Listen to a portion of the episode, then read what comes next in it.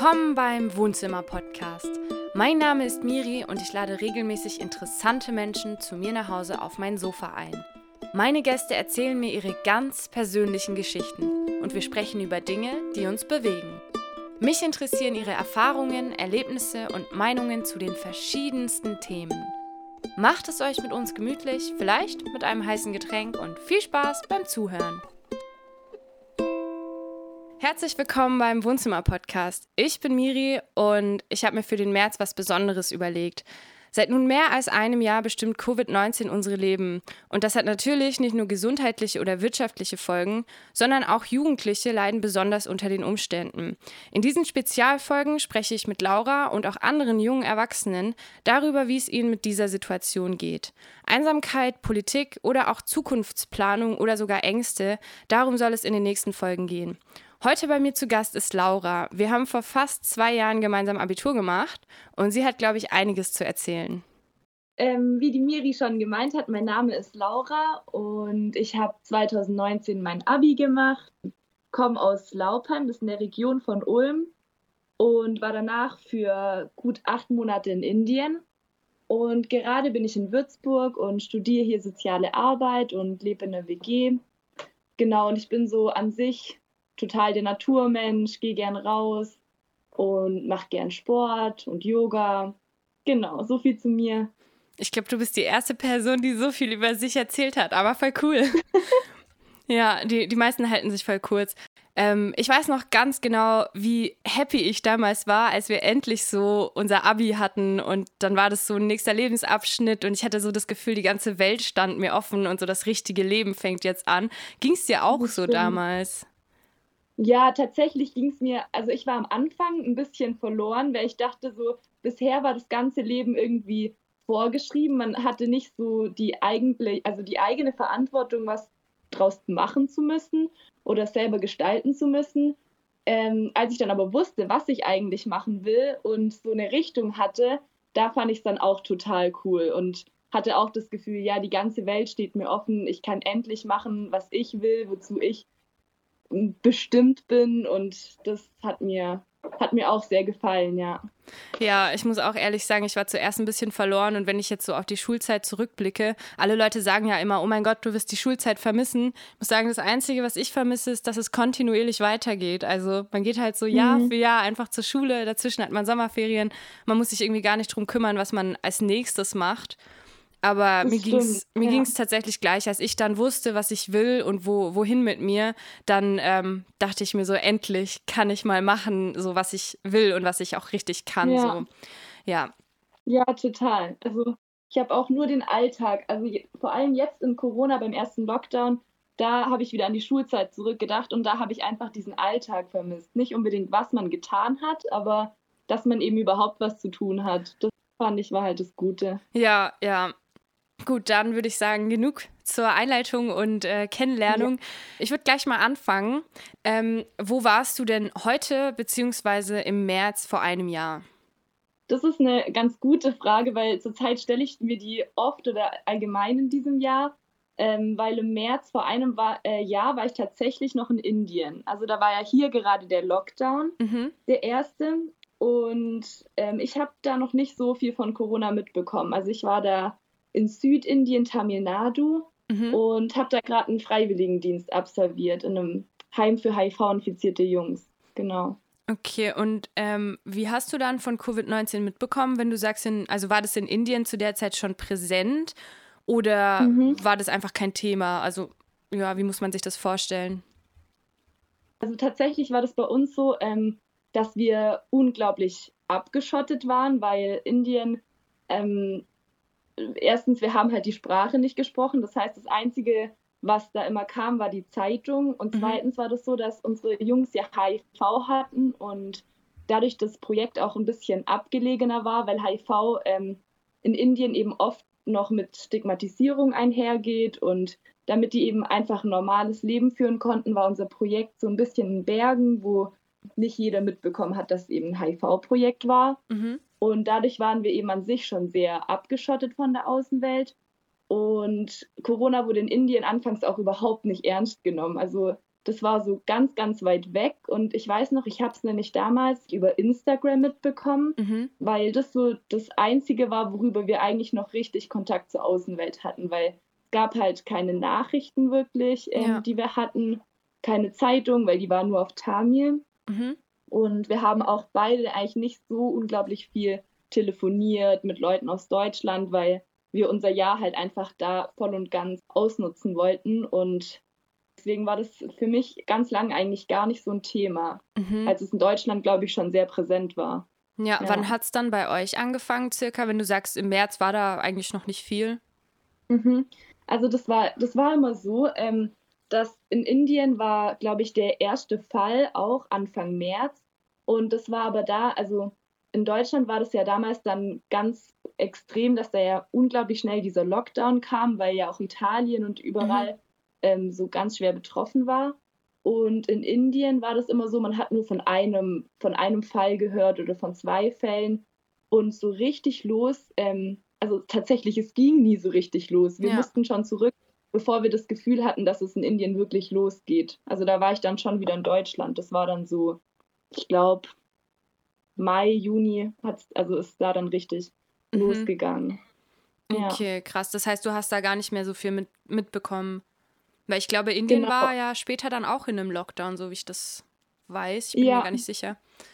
Ja, Indien war dann auch in einem riesen Lockdown. Das war auch politisch, also das oder wirtschaftlich ähm, eben mega schlimm für ganz viele und mhm. hat ähm, das ganze System sehr ähm, getroffen aber tatsächlich habe ich das nicht mitbekommen. Also während wir noch in Indien waren, ähm, hat man Indien als sicherer eingestuft als Deutschland. Und deswegen hatten wir halt auch nie damit gerechnet, dass wir zurück müssen, weil in Deutschland war eben schon der Lockdown und in Indien war die Welt eigentlich noch in Ordnung. So Corona war im Hintergrund. Mhm. Die Leute haben ab und zu drüber geredet, aber das war nicht, also nicht ernst zu nehmen, das eigentlich zu dem Zeitpunkt. Dann hast du ja theoretisch ja. Den, den ersten Lockdown so gar nicht mitbekommen. Aber du hast ja gesagt, du musstest ja dann damals zurück nach Hause. Du wärst ja eigentlich ein ganzes Jahr geblieben, oder? Genau. Und dann musstest du früher nach Hause. So, von wem kam die Entscheidung? Also musstet ihr gehen, weil eure Organisation gesagt hat, ihr müsst gehen? Oder habt ihr euch selber entschieden zu gehen? Wie, wie kam die Entscheidung? Das war bei uns so, ähm, als wir von Corona erfahren hatten, da haben wir dann schon ähm, eine E-Mail bekommen. Das war damals eine staatliche Mail. Und da stand dann drin, dass wir eigentlich also uns keine Sorgen machen müssen, weil Indien als sicher eingestuft wird und dass sie ganz stark davon ausgehen werden, dass wir unseren Freiwilligendienst beenden können. Und ich weiß noch, die Emily und ich, also meine Mitvolontärin, ähm, wir waren ganz fest davon überzeugt, dass wir in Indien bleiben wollen und auch wenn Corona irgendwie kommen wird, wir dachten, dass das nicht, also nichts wirklich Langfristiges sein wird und ähm, wollten da bleiben. Und dann war das wirklich so, dass wir drei Tage später angerufen worden sind. und es hieß, wir müssen sofort den Flug buchen, wir müssen zurück und in drei Tagen müssen wir heimfliegen. Also kam wirklich von einem Moment auf den anderen und wir konnten das damals überhaupt nicht glauben. Also wir dachten, das kann nicht sein und haben dann auch mit unserer Organisation telefoniert, ob wir nicht auch bleiben können auf eigene Verantwortung. Und das hieß aber dann damals, dass wir da nicht wirklich eine Wahl haben, weil das eben staatlich war und der Staat sozusagen eine gewisse Verantwortung für uns hat und dass wir deswegen zurückfliegen müssen. Und dann war das so, dass wir tatsächlich in den letzten drei Tagen, also wir konnten uns nicht wirklich verabschieden von unseren Jungs, wir konnten das gar nicht verarbeiten. Wir sind da echt komplett rausgerissen worden und saßen dann einfach zwei Tage später im Flieger wow. zurück nach Deutschland. Ja. Krass. Aber warte, das war ja dann im Juni oder Mai, Juni hast du gesagt? Nee, nee, das war dann ähm, März. Also das alles war März sozusagen. Ah. Ich bin noch während dem und zurück nach Deutschland gekommen. Ja, okay. Mit dem letzten Flieger. Ja, äh, gut, ja. Das, das macht dann schon Sinn, weil die haben ja die kompletten Grenzen geschlossen und genau. man wusste ja auch nicht für wie lange und alles und es hätte ja dann wirklich sein können, dass ihr da dann noch mal ein Jahr verbringen musst, weil wusste ja keiner, wie lange das geht. Ja, tatsächlich war das nämlich so, dass wir dann den allerletzten Flieger hatten und Boah. nach uns ähm, sind dann nur noch diese Charterflüge geflogen, also ähm, so Privatflüge für die Leute, die es nicht mehr heimgeschafft haben. Ja. Ähm, und die Grenzen wurden geschlossen, Indien kam den Lockdown, alles wurde Boah. komplett abgeschlossen. War dann wirklich, es ging so schnell. Ja. Ja.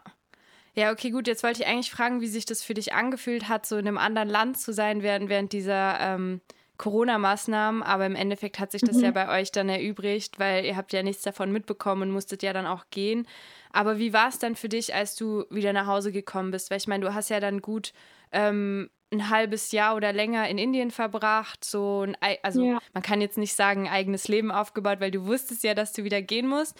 Aber so wieder ins Elternhaus zu gehen, nachdem man halt so weg war und irgendwo ja auch selbstständig gelebt hat, vor allem nicht mal, dass du freiwillig nach Hause gegangen bist, sondern du musstest ja. Wie ja. ging es dir dann mit dem Zusammenleben? Hat es gut geklappt, wo dann alle aufeinander gehockt sind? Also das war tatsächlich so, ähm, dass meine Eltern haben sich natürlich mega gefreut, dass ich wieder heimkomme. Ich meine, wir hatten uns immerhin sieben Monate nicht gesehen. Ja. Und ich konnte mich aber eben in dem Moment überhaupt nicht freuen, weil der Verlust, der war eben viel größer als die Freude.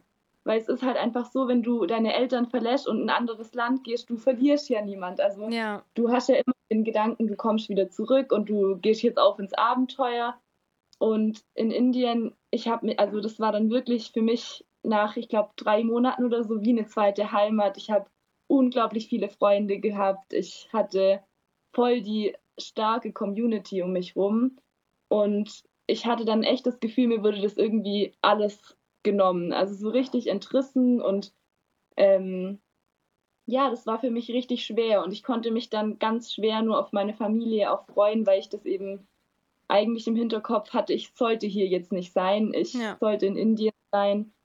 Und ja, das hat das Zusammenleben natürlich schwer gemacht, weil ich glaube, ich war einfach nicht so richtig da. Also ich war schon ähm, körperlich da, aber mit dem Gedanken war ich halt immer in Indien und wollte eigentlich gar nicht da sein, wo ich halt gerade war.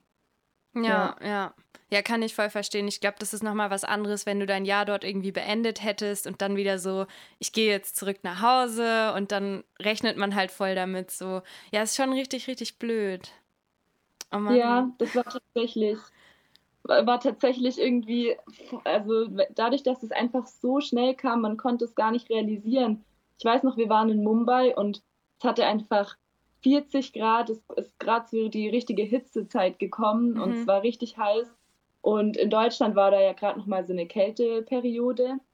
Und dann sind wir zurückgeflogen und es war unglaublich kalt. Also ich glaube, es, es, hat auf den Straßen geschnien und Boah. dadurch, dass der Lockdown war, auf den, es war nichts los. Also du bist halt durch die Straßen gefahren und du hast keine Menschenseele gesehen und bist dann direkt in den Lockdown, also ähm, halt eigentlich in Einzelquarantäne war ich dann zwei Wochen und danach habe ich auch nicht mehr Leute gesehen, weil ja der Lockdown war. Ja. Und in Indien davor war das ja komplett das Gegenteil. Also ich habe in einer Gemeinschaft gelebt. Indien, die Leute sind ja eh noch mal viel näher, nicht so distanziert wie hier in Deutschland. Ich war immer umgeben, hatte immer was zu tun und so. Und das war dann einfach dieser krasse Kontrast und ja, damit konnte ich wirklich nicht umgehen in der Zeit. Ja, ja, kann ich echt voll nachempfinden. Also ich hatte ja zu dem Zeitpunkt, als der Lockdown kam, mein Radiopraktikum und mhm. da war ich auch so, von einem Tag auf den anderen saß ich erstmal morgens noch in der Redaktion und habe die Morningshow gemacht und am nächsten Tag war ich so daheim, weil wir ins Homeoffice mussten. Und dann dachte ich mir auch ja. so, okay, was fängst du jetzt mit dir an? So, und es war schon auch, ja. schon auch krass. Ähm, ja, hast du eigentlich dann während dem ersten Lockdown so ein neues Hobby für dich entdeckt oder so. Zum Beispiel, ich habe irgendwann angefangen, Skateboard zu fahren, weil ich mir dachte, okay, was machst du mhm. mit deiner Zeit? Und ähm, ja. mir hat halt einfach irgendwas gefehlt und man hat ja auch gerade auf Instagram und auch generell in sozialen Medien gesehen, dass die Leute halt irgendwas anfangen mit Stricken oder was weiß ich und alle haben mhm. so die mhm. Zeit irgendwie genossen, dass man endlich mal pausieren kann und Zeit für sich hat. Wie ging es dir da? Hast du, ja, also hast du irgendwas Neues angefangen oder ähm, hast du einfach gar nichts gemacht? Nee, also ich muss sagen, ähm, tatsächlich habe ich mich am Anfang unglaublich verloren gefühlt und wusste nicht, was ich mit mir anfangen soll. Und es lag aber auch daran, dass ich davor in Indien, ich hatte mich noch nie in meinem Leben so sinnvoll gefühlt. Ja.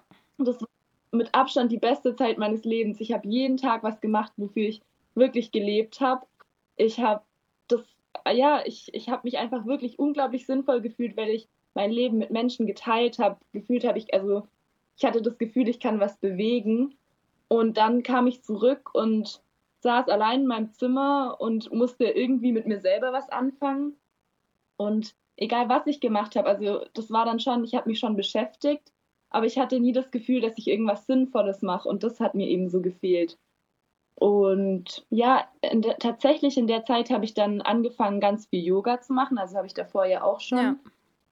Und das hat mir unglaublich viel Kraft gegeben. Und da habe ich meine Praxis nochmal ganz stark vertieft und hab, bin so viel in dieses ähm, Meditieren reingegangen, nochmal mehr als nur die ähm, physische Praxis.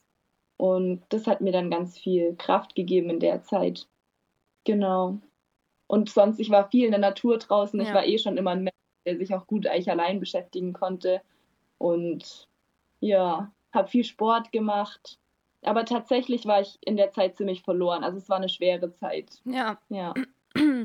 Also ich weiß nicht, mich hat das auch sehr aufgeregt, also weil ich wohne ja auch in einem Dorf und hatte dann auch nicht so viele Möglichkeiten. Deshalb mhm. habe ich ja angefangen zu skaten. Und man chillt ja zwangsläufig mehr auf sozialen Medien oder im Internet, wenn man halt nichts zu tun ja, hat. Voll. Und mich, mich hat das auch richtig belastet, dass ich gesehen habe, dass andere Leute irgendwie ähm, dass es denen voll gut geht oder dass sie halt diese positive Vibes irgendwie versprühen, wo ich mir denke, ja, okay, ich sehe das, es ist eine scheiß Situation, aber wir müssen irgendwie positiv bleiben.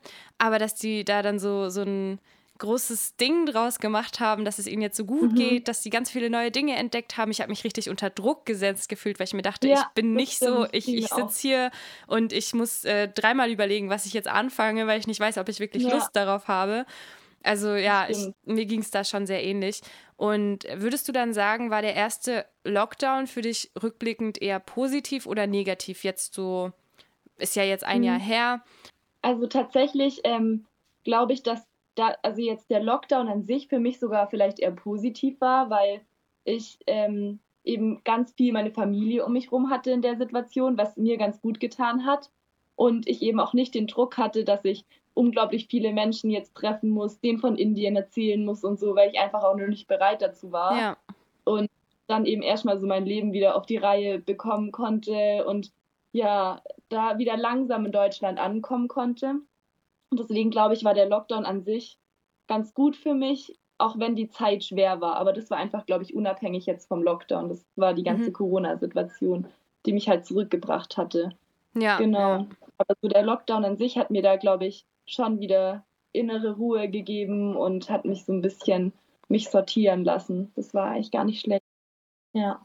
Und wie sieht es jetzt im November-Lockdown aus? Weil, also ich meiner mhm. Meinung nach, wir haben zwar schon März, aber es ist immer noch November-Lockdown, also ja, es hat sich nicht viel verändert. Ähm, wie es dir da damit? Also ist die Stimmung auch eher positiv oder mhm. schwankt sie schon ein bisschen ins Negative? Also tatsächlich ist es bei mir ziemlich wechselhaft. Ähm, ich habe echt so richtige Hochphasen, weil ich eigentlich dafür, dass Lockdown ist, noch ziemlich viel zu tun habe. Ich habe mir hier einen Job gesucht in Würzburg, also Arbeit noch nebenher, dann Studium, dann bin ich in der WG. Also ich habe schon wieder diesen Alltag, der mir unglaublich gut durch den Lockdown hilft. Ich glaube, sonst wäre ich richtig verloren. Aber klar gibt es dann auch wieder Zeiten, wo ich einfach dieses normale Studentenleben vermisse und es halt sehr bedauere, dass ja, dass das jetzt alles nicht stattfinden kann, man keine neue Leute trifft und so. Das vermisse ich schon sehr. Ja. ja. Du hast ja vorher auch gesagt, du hattest im ersten Lockdown so ein bisschen Zeit, ähm, zu dir selbst zu finden, zur Ruhe zu kommen. Mhm. Gut, du wohnst jetzt auch in der WG. Ich glaube, bei dir ist es dann nicht so schlimm, aber ähm, würdest du sagen, jetzt so im November-Lockdown kommst du immer noch eher zur Ruhe oder fühlst du dich schon einsam? Also ja, also einsam fühle ich mich eigentlich nicht, weil ich tatsächlich immer, wenn ich will, eigentlich Leute um mich rum habe. Und ja, zur Ruhe kommen tue ich aber auch nicht mehr so wirklich, weil da, also ich habe eigentlich echt ziemlich viel zu tun, dass ich dadurch, dass ich jetzt eigentlich immer arbeite, wenn ich kein Studium habe und sonst eben studiere und ich mache jetzt auch noch einen Zirkustrainer, einfach so nebenher. Also ich nutze, ich sag mal, ich nutze die Angebote, die ich habe und ja. tatsächlich habe ich dadurch dann ziemlich viel. Aber ich hatte auch schon Zeiten, wo ich mich sehr einsam durch den Lockdown gefühlt habe und wo ich dann tatsächlich auch schon so weit war. Ich finde, wenn man dann einmal in dieser Spirale drin ist, dass man sich halt einsam fühlt, dann ist es auch unglaublich schwer, sich dann aufzuraffen und dann auch jemanden zu treffen und so, weil ja, ich glaube, wenn man da einmal drin ist, dann dann ist man schon in so einem passiven Modus irgendwie ja. gefangen. Und dann ist eh alles schlecht, wenn eine Sache schlecht ist. Und ja, ja. das hatte ich auch schon. Und wie gehst du dann mit der Einsamkeit um, wenn du die dann hast? Also raffst du dich dann auf und triffst dich mit jemand oder bleibst du dann eher zu Hause und murmelst dich irgendwie ein und kapselst mhm. dich noch mehr ab? Also tatsächlich ähm, bin ich dann schon jemand, wenn ich merke, es wird zu viel oder dass es wirklich jetzt schon zu lang ist, ähm, dass ich mich dann schon aufraff und ich muss sagen, meine Familie gibt mir da unglaublich viel Halt, weil ich einfach sehr eng mit meiner Familie bin und mit denen auch über alles reden kann und ähm, das mir dann immer schon sehr viel geholfen hat. Und dann habe ich mich eigentlich schon ja immer ganz gut aufgerafft und was mit Leuten unternommen, wenn ich gemerkt habe, boah, jetzt wird es zu, zu viel. Ja. ja, ja. Was würdest du sagen, empfindest du persönlich als größte Einschränkung? Also jetzt bezogen auf die gesetzlichen Einschränkungen, wie zum Beispiel mhm. Kontaktverbot oder nicht einkaufen oder so. Was findest du da persönlich für dich? Was ist so deine größte Einschränkung wegen dieser Pandemie? Also bei mir war das tatsächlich so, ähm, dass ich mich in Indien verliebt hatte damals. Und das hat es natürlich nochmal viel schlimmer gemacht, dass ich gehen musste, weil das ja alles so überstürzt kam und konnte nichts mehr planen. Und wir waren ähm, damals schon eigentlich zwei Monate zusammen, als ich ge also gehen musste. Und ja, ich hatte dann immer vor, wieder zurückzugehen nach Indien. Das war eigentlich meine erste Priorität vor Studium vor allem.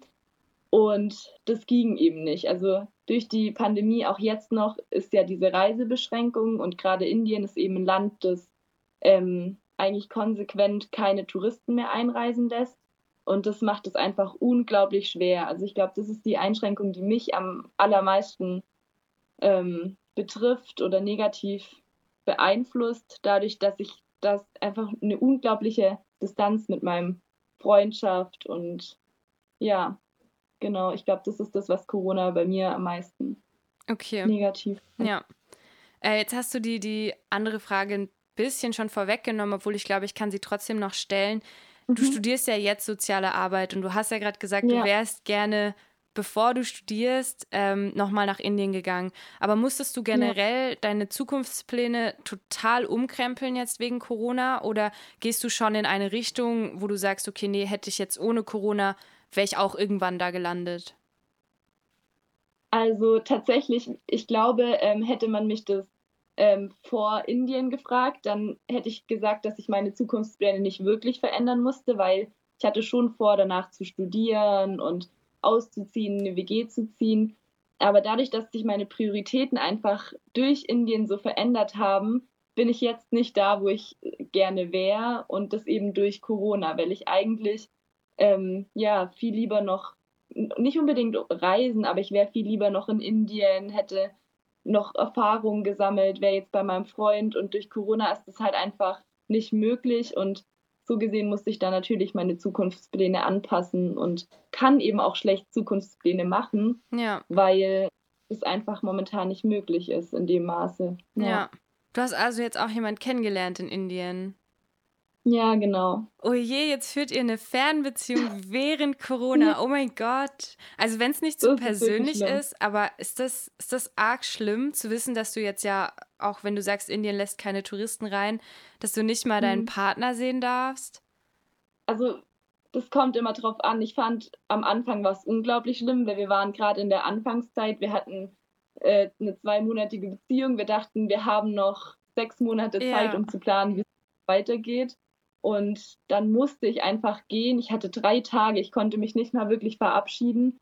Ähm, wir haben dann gerade im ersten Lockdown unglaublich viel telefoniert mhm. und ähm, eben Videocall gemacht und sind dann so in Kontakt geblieben und haben jetzt auch also während Corona schon Zukunftspläne gemacht im Sinne davon, dass ich eigentlich im August und September wieder runterfliegen will und wir dann reisen wollen gemeinsam und er dann seinen Master hier in Deutschland machen will, mhm. weil er jetzt gerade seinen Bachelor beendet hat.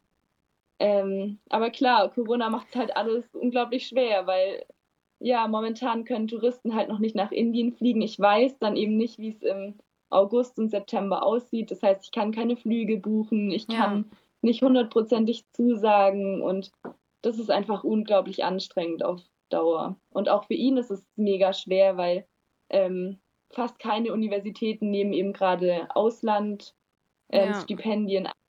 Und ja, das ist natürlich nicht einfach dann. Oh Mann, ja. Ach du Scheiße, das ja. ist ja jetzt nochmal eine, eine viel krassere Situation einfach. Ja, voll. Also, das stimmt. Boah, ich muss das erstmal, also ich muss das jetzt ehrlich wirklich mal verdauen, so. Uff. Also und ich, also ich dachte schon irgendwie, deshalb ja auch irgendwo dieser Podcast, weil ähm, mir selber gibt Corona jetzt auch nicht wirklich viele Perspektiven und ich fühle mich sehr arg eingeschränkt. Und dann kommst mhm. einfach du um die Ecke und erzählst mir so eine krasse Story. Und dann denke ich mir so, mein Gott, da ist ja meine Story gar nichts dagegen. Ich kann ja noch warten. So, ich kann ja beim Radio arbeiten, wenn ich 30 bin, ist ja eigentlich egal. Da mache ich jetzt halt was anderes. Aber das ist schon nochmal, ja. Also ich bin echt froh, dass ich dich eingeladen habe gerade. Ja. ja. Ähm, okay, gut, dann machen wir jetzt einfach weiter, sonst, sonst hänge ich mich jetzt darauf voll auf. So. Du arbeitest ja auch, also du hast jetzt gemeint, du ähm, hast ja noch einen Nebenjob und mhm. ich arbeite momentan im Supermarkt, weil ich nichts anderes gefunden habe. Also ist ja wegen Corona gerade geht's halt nicht. Aber wie hast du das wahrgenommen, so Jobbewerbung während einer globalen Pandemie so? Was ist vielleicht einfacher, was ist schwerer? Ähm, was belastet dich vielleicht deshalb? Also grundsätzlich fand ich es unglaublich schwer, einen Job zu finden. Ich habe mich echt bei so vielen Stellen beworben und ich habe die Erfahrung vor Corona gemacht, dass du immer was findest, wenn du was suchst. Ja. Und ich habe echt lange warten müssen und bei mir war einfach das Problem, ich habe das Geld gebraucht, weil ich umgezogen bin und ähm, arbeite jetzt auch im Bäcker. Ich habe auch nirgends anders einen Job gefunden. Ähm, genau, also ich persönlich habe eben die Erfahrung gemacht, dass man nur in wenigen ähm, Branchen jetzt gerade bei Supermärkten, bei Bäckern oder in der Altenpflege noch Jobs findet und sonst einfach unglaublich schwer ist, weil ich glaube, die ganzen Unternehmen wollen erstmal versuchen, ihre eigenen Mitarbeiter eben zu halten und da brauchen die nicht noch irgendwie jemanden auf 450 Euro Basis, der gerade studiert. Und das macht es, finde ich, mega schwer. Gerade für uns Studenten, wo wir halt auch das Geld oftmals brauchen, ja. wenn man umzieht und ja, man irgendwie eh schon so ein bisschen am Minimum lebt, fand ich es echt, fand ich schwer mit dem Job, ja. Und jetzt mache ich auch was, was ich, glaube ich, früher nicht gemacht hätte. Weil das ist schon jetzt ein Job, den mache ich einfach nur wegen dem Geld, aber nicht wirklich, weil es mir jetzt Spaß macht oder mich erfüllt. Ja. Ja, geht mir auch so. Ich bin im Supermarkt auch nur, weil es nichts anderes ja. gab. Ähm, aber würdest du sagen, es gibt Sachen, die, die vielleicht leichter geworden sind? Also zum Beispiel, was mir super gefallen hat, ich hatte jetzt schon ein paar Bewerbungsgespräche und die waren hauptsächlich einfach per Videokonferenz, wo ich mir dachte, voll cool, mhm. ich muss das Haus nicht mehr verlassen. So normalerweise ist das für mich immer was, wenn ich ein Bewerbungsgespräch habe, ich habe halt einen Aufwand, dahin zu fahren und wenn es nachher nicht funktioniert, dann denke ich mir immer nur so, ja, und da bist du jetzt hingefahren dafür, dass du eine Absage bekommst. Und jetzt machst ja. du halt einfach nur den PC an und keine Ahnung, das Gespräch verläuft halt entweder gut oder schlecht. Und dann ist es für mich immer so, ich kann das dann ähm, leichter abschieben, so wie wenn ich dann ja. persönlich da war und auch diesen Weg hinter mich gebracht habe und die Leute wirklich so gesehen habe und kennengelernt habe und dann kann ich das viel schwieriger irgendwie von mir lassen, wenn ich eine Absage bekommen habe, wie jetzt so wenn das man halt alles online macht. Ja, also ich habe auch die Erfahrung gemacht, dass ich ähm, viel weniger aufgeregt bin, jetzt gerade bei den Bewerbungen, weil eben alles online ist und man das Gefühl hat, es ist nicht ganz so persönlich, wie wenn man irgendwie vor der Person steht ja. und ja, man hat immer das Gefühl, man ist irgendwie in einer sicheren Umgebung, man, ja, man kann, man kann da um einiges ähm, selbstbewusster auftreten, finde ich, aber ich finde es im Großen und Ganzen schon, was Jobfinden angeht, um einiges schwerer. Also, weil ich finde, es gibt einfach viel weniger Möglichkeiten als vor Corona, in denen man eben heutzutage oder mittlerweile jetzt eben arbeiten kann. Ja, genau. ja, das auf jeden Fall. Vor allem Gastro oder so. Ich denke mir, wie viele ja. Studenten einfach die letzten äh, zehn Jahre oder so in der Gastro gearbeitet ja. haben und jetzt geht es einfach nicht mehr. Ja, es ist schon, also ich habe auch die Erfahrung gemacht, dass ähm, das mit dem Job eher nicht so klappt. Ähm, ja. Vielleicht auch gerade in dem Bezug, weil du ja sagst, du kannst jetzt, also du machst einen Job einfach nur wegen dem Geld. Ich habe so die Erfahrung gemacht, die meisten Leute, abgesehen davon, dass sie dann eventuell Kellnern, machen vielleicht auch so Werkstudentenjobs, wo sie, wo, wo das halt was mit dem eigenen Studiengang zu tun hat oder ja. wo man sich irgendwie besser einbringen kann. Und das fällt ja jetzt auch gerade weg. Und man sammelt da ja schon sehr viel Praxiserfahrung. Fühlst du dich irgendwie ausgebremst durch diese Pandemie oder hast du das Gefühl, nicht mehr so viele Chancen zu haben?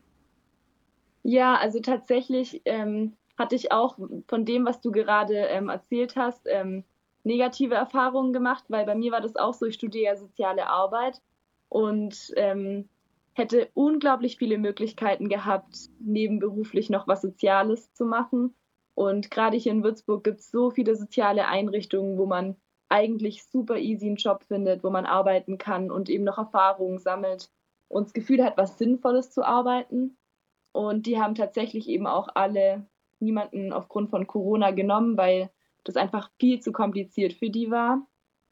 Ähm, und ja, was das angeht, da fühle ich mich natürlich schon ein bisschen von Corona abgehängt und meiner Chancen beraubt, weil ich finde, gerade jetzt in der Studienzeit hat man eigentlich die Möglichkeit, so viele Erfahrungen wie möglich zu sammeln. Später arbeitet man mal und ist nicht mehr ganz so frei wie jetzt.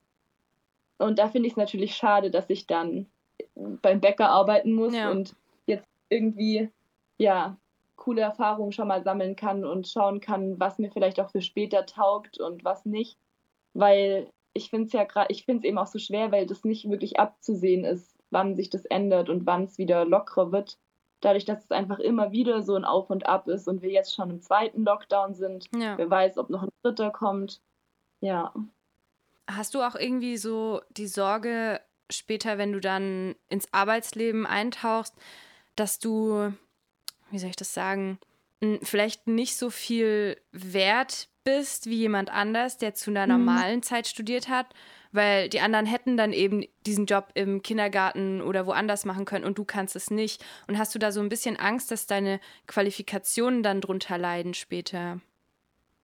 Ja, also tatsächlich habe ich ein bisschen Angst davor, nicht unbedingt, dass mir ähm, die Qualifikationen fehlen, vielmehr irgendwie, dass ich gar nicht weiß, in welche Richtung ich unbedingt gehen will, weil ich ja gar nicht die Möglichkeit hatte, die unterschiedlichen Richtungen schon mal praktisch auszuprobieren, auszuüben. Und die ganzen Praktikas fallen weg. Ähm, all diese Praxiserfahrung, die eben, glaube ich, gerade in der sozialen Arbeit so unglaublich wichtig ist, kommt eben viel zu kurz. Und das finde ich sehr schwer. Also auch für viele Leute, die sich in ihrem Studiengang gerade bei der sozialen Arbeit auch gar nicht so sicher sind, die wissen einfach nicht, wie es, also ich habe eben den Vorteil, dass meine Eltern beide schon Sozialarbeiter sind. Ich weiß so ein bisschen, ähm, was da auf mich zukommt. Aber ich glaube, gerade die Leute, die gar nicht wissen, was auf sie zukommt, die studieren vielleicht drei Semester, aber haben noch nie wirklich einen praktischen Bezug zu dem, was sie eigentlich machen werden, bekommen. Und das ja. finde ich schon sehr kritisch, weil ja, man wird dann in ein Arbeitsleben reingeschickt, in eine Arbeitswelt, in der man einfach ähm, komplett verloren ist mit dem theoretischen Bezug, den man zwar hat, aber es ist nun mal ein ähm, praxisrelevantes Arbeitsfeld. Ja. ja. Hast du also auch Angst, später nicht genügend vorbereitet zu sein auf alles? Genau, ja, also ich, ich habe auf jeden Fall ähm, eben die Befürchtung, dass ich dann nach meinem Studiengang dastehe und mich frage, in welche Richtung ich jetzt eigentlich in der sozialen Arbeit gehen will, weil es eben so unglaublich breit gefächert ist. Dadurch, dass ich ja noch gar nicht weiß, was, was mir eigentlich am meisten zuspricht, weil ich ja die Erfahrungen nicht sammeln konnte, jetzt während meinem Studiengang. Ja. Und dann finde ich das einfach schwer, das so einfach, ja, frei raus zu entscheiden. Ja, ja. klar. Würdest du dir dann später die Zeit ähm, für dich nehmen, herauszufinden, was du machen möchtest? Also quasi nach dem Studiengang deine mhm. Praktika nachholen, damit du diese Fehlentscheidung nicht triffst? Und würdest du dich damit dann, also klar, das ist jetzt ein bisschen in die Zukunft geblickt, aber würdest du dich ja. gut damit fühlen, dass du dir noch Zeit gibst, das zu entscheiden? Oder würdest du dann auch eher so ein bisschen in diesem Leistungsdruck versinken, von wegen andere Leute fangen direkt nach dem Studium an, äh, mhm. das zu machen, für was sie sich entschieden haben und so, und du musst jetzt erstmal suchen? Also ich glaube, ich würde ähm, ich glaube, das würde ganz darauf ankommen. Wenn ich jetzt, dadurch, dass ja die soziale Arbeit so breit gefächert ist, könnte ich mir auch gut vorstellen, dass ich eben versuche, ähm, schon mal einen Job zu bekommen in irgendeinem sozialen Bereich. und dann, wenn es mir nicht gefällt, dann zu wechseln oder unterschiedliche Jobs schon mal zu machen. Auf jeden Fall hätte ich nicht vor, mich gleich am Anfang festzulegen, weil das wäre mir einfach viel zu riskant und da würde ich mich dann auch nicht dem, ähm, ja, dem gesellschaftlichen Druck unterwerfen, dass ich irgendwas finden müsste, weil es mir das nicht wert ist, weil ich schon eine Person bin, der es dann nicht primär ums Geld geht, sondern mir es schon sehr wichtig ist, dass ja das, was ich arbeite, für mich eben auch Sinn gibt und mir Spaß macht und mich erfüllt. Ja, ja. ja. Okay, jetzt wird das, glaube ich, ein bisschen, obwohl ich glaube, so krass wird der Übergang gar nicht. Ich würde jetzt so ein bisschen in die politische Richtung gehen. Ja. Gut, ich glaube, du hast ja die, die Anfangspolitik ähm, bezüglich Corona gar nicht so krass mitbekommen, weil du warst ja in Indien. Aber vielleicht geht das trotzdem noch so. Findest du deiner Meinung nach, dass wir ähm, politisch und medial, also wir Jugendlichen und jungen Erwachsenen, ja. dass wir politisch und medial gut vertreten werden? Also nicht mal zwingend, was man über uns sagt, sondern also im Sinne von, dass wir uns nicht an die Maßnahmen halten, sondern mhm. eher, ob du das Gefühl hast, die Leute kümmern sich um uns, ob es, ob es um uns geht oder ja. eben nicht. Also tatsächlich finde ich, ähm, dass gerade über Social Media der Jugend schon ähm, eine ziemlich große Möglichkeit gegeben wird, sich auszudrücken. Gerade in Instagram bilden sich Riesen-Communities, man findet Gleichgesinnte und kann sich dann glaube ich, schon ein gewisses Gehör verschaffen, auch in der Politik. Ähm, auf der anderen Seite finde ich, ähm, dass die Politik ähm, unglaublich viel von der Jugend verlangt, ihr eine unglaublich hohe Verantwortung zuspricht, im Sinne davon, dass man sich daran halten muss, dass die Jugend unglaublich stark zurückstecken muss. Ich meine, wir sind nicht diejenigen, die die Pandemie wahrscheinlich so stark betreffen würde, ja. Ähm, dass man eben ja sehr viel opfern muss für den Rest der Gesellschaft, was glaube ich auch okay wäre, wenn die Jugend dann mehr gehört werden würde, was ihre eigenen Interessen angeht. Also ich finde, wir haben eine sehr hohe Verantwortung oder es wird uns eine hohe Verantwortung zugeschrieben auf der einen Seite, ähm, aber auf der anderen Seite fehlt dann die Mitsprache mhm. in der Politik. Also das finde ich so eigentlich das Haupt, das, ähm, die Hauptkritik gerade ähm, was die Politik angeht, dass viel verlangt wird, aber wenig gegeben wird und wenig ähm, eben auch auf die ja, Bedürfnisse der Jugendlichen eingegangen wird. Ja. ja.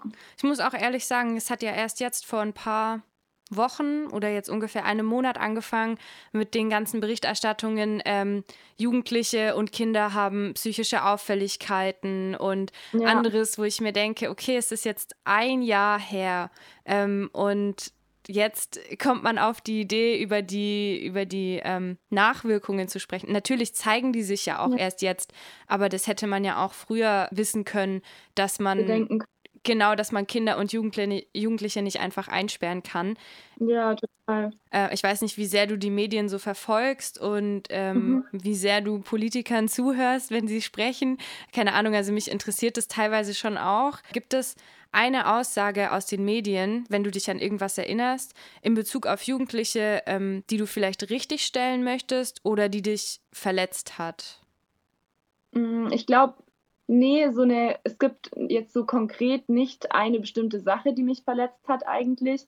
Was mich eher ähm, immer verletzt hat, war, dass ich finde, ähm, gerade die Jugend eigentlich eine unglaublich ähm, unglaublich viel macht, um ähm, Aufmerksamkeit zu bekommen. Also mhm. unglaublich viele Aktionen startet, über Social Media ähm, ganz viele Projekte macht und dafür eben immer, finde ich, ein bisschen abgestempelt wird. Es wird immer nur was verlangt, aber so richtig zugehört wird, finde ich einem nicht. Ich finde, Jugendliche stützen sich vor allem selber heutzutage. Mhm. Gerade über Social Media findet man eben ja Gleichgesinnte, aber ich finde, in der Politik kommt es leider viel zu kurz und wird es nicht so richtig ernst genommen. Und das stört mich sehr. Aber jetzt keine, glaube ich, keine ein, also einzelne mhm. spezielle Aussage. Gut, also in meinem Fall ähm, muss ich sagen, eine Sache hat mich eigentlich schon seit, also es stört mich schon länger, dass, ähm, ja. also gut, ich bin ja keine Schülerin mehr, aber ich weiß ja, dass das Abi damals für uns schon sehr stressig war und dass einfach immer nur von, von Schülerinnen und Schülern oder eben einfach nur der Begriff Homeschooling fällt und darunter fällt halt alles so. Es wird gar nicht darüber nachgedacht, dass da Individuen dahinter stecken, sondern ich meine, wir hatten es ja auch in Psychologie so, du hast nicht nur eine Rolle, du bist nicht nur Schüler, sondern du bist ja auch, keine Ahnung, vielleicht in einem Verein oder eben andere Sachen. Und ich hatte so manchmal das Gefühl, auch wenn es mich nicht mehr betrifft, dass die Jugendlichen und Kinder auf das reduziert werden, dass sie zur Schule gehen. Auch jetzt ja. zum Beispiel mit den Schulöffnungen, wo ich mir denke, okay, ähm, das ist jetzt schon krass, dass man äh, ab März wieder oder schrittweise die, die Schulen wieder öffnen möchte, als ob das das Einzige ist, wofür, ähm, wofür die Kinder quasi gut sind. Ja. ja. Finde ich auch sehr, ja, das finde ich auch eine sehr kritische Sache und ich finde auch, da wird viel zu wenig ähm, ich finde in der Corona-Krise, unsere Politik ist sehr kurzsichtig, was mhm. alles angeht. Es wird immer nur auf den Inzidenzwert geschaut und alles richtet sich nach dem Inzidenzwert eigentlich aus. Die Maßnahmen sind immer sehr hart, finde ich, und es wird gar nicht bedacht, was für Nachwirkungen und was für Nebenfolgen ja. eigentlich diese ganzen Maßnahmen auch haben für die Kinder. Und ich finde, es ist schwer, das dann, ähm, ja, das abzuwiegen, was da wichtiger ist, aber ich finde, es wird auf jeden Fall zu wenig ähm, Augenmaß drauf gegeben, wie es eigentlich den jungen Leuten geht und wie es auch den Menschen geht, die vielleicht Corona nicht direkt betrifft, aber die die Maßnahmen eben auch direkt ja. betreffen. Ja. ja. Ich weiß jetzt auch nicht, wie, wie arg du dich mit Politik beschäftigt hast vor Corona, weil, wie man jetzt auch merkt, so jeder von uns hat seine eigene Meinung dazu und irgendwo ähm, versucht man mit Halbwissen seine Meinung zu rechtfertigen und im Endeffekt hat ja je, keiner von uns einen Plan so.